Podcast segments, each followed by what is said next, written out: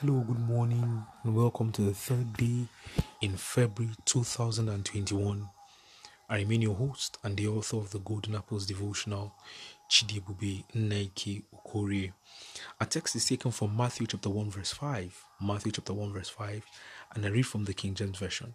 It says, And Salmon begat Booz of Rachab, and Booz begat Obed of Ruth, and Obed begat Jesse. Our topic today says a tough choice. A tough choice. You see, there was a man called Salmon. He could have married anybody in Israel, could have married any of the virgins in Israel, but instead he decided to marry, you know, Rahab, a woman whose past everyone knew. Rahab was a prostitute of Jericho, a famous prostitute.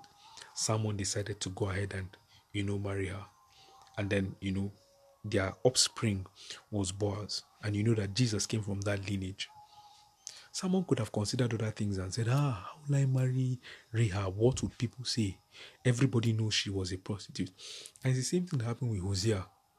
Hosea decided to marry, you know, the prostitute because God told him, Hey, go and marry a woman of easy virtue. The question you need to ask yourself is that decision you are taking, are you taking it because that's what God wants you to do? Or are you taking that decision because of what people will say? The decision you have decided not to take, why have you decided not to take it? Is it because God does not want you to take that decision? Or is it because of what people would say?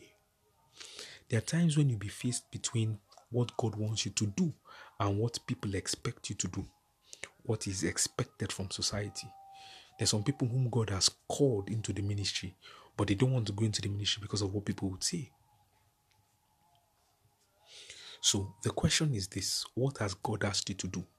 Because the truth of the matter is, if you don't do what God wants you to do, you'll not have peace. It doesn't matter what people think or what people say.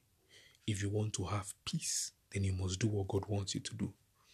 And so I pray for you today that the grace to stick to what God wants you to do be released upon you, to make your choices based on God's leading and direction is released upon you today in the mighty name of Jesus. I said, the grace to make your choices based upon God's leading and direction is released upon you today. And as you do that, you arrive at destiny. You shall not make mistakes in life and in destiny. In the mighty name of Jesus. Thank you, authority in heaven. Blessed be your name. In Jesus' mighty name we've prayed. Amen. See you tomorrow. God bless you.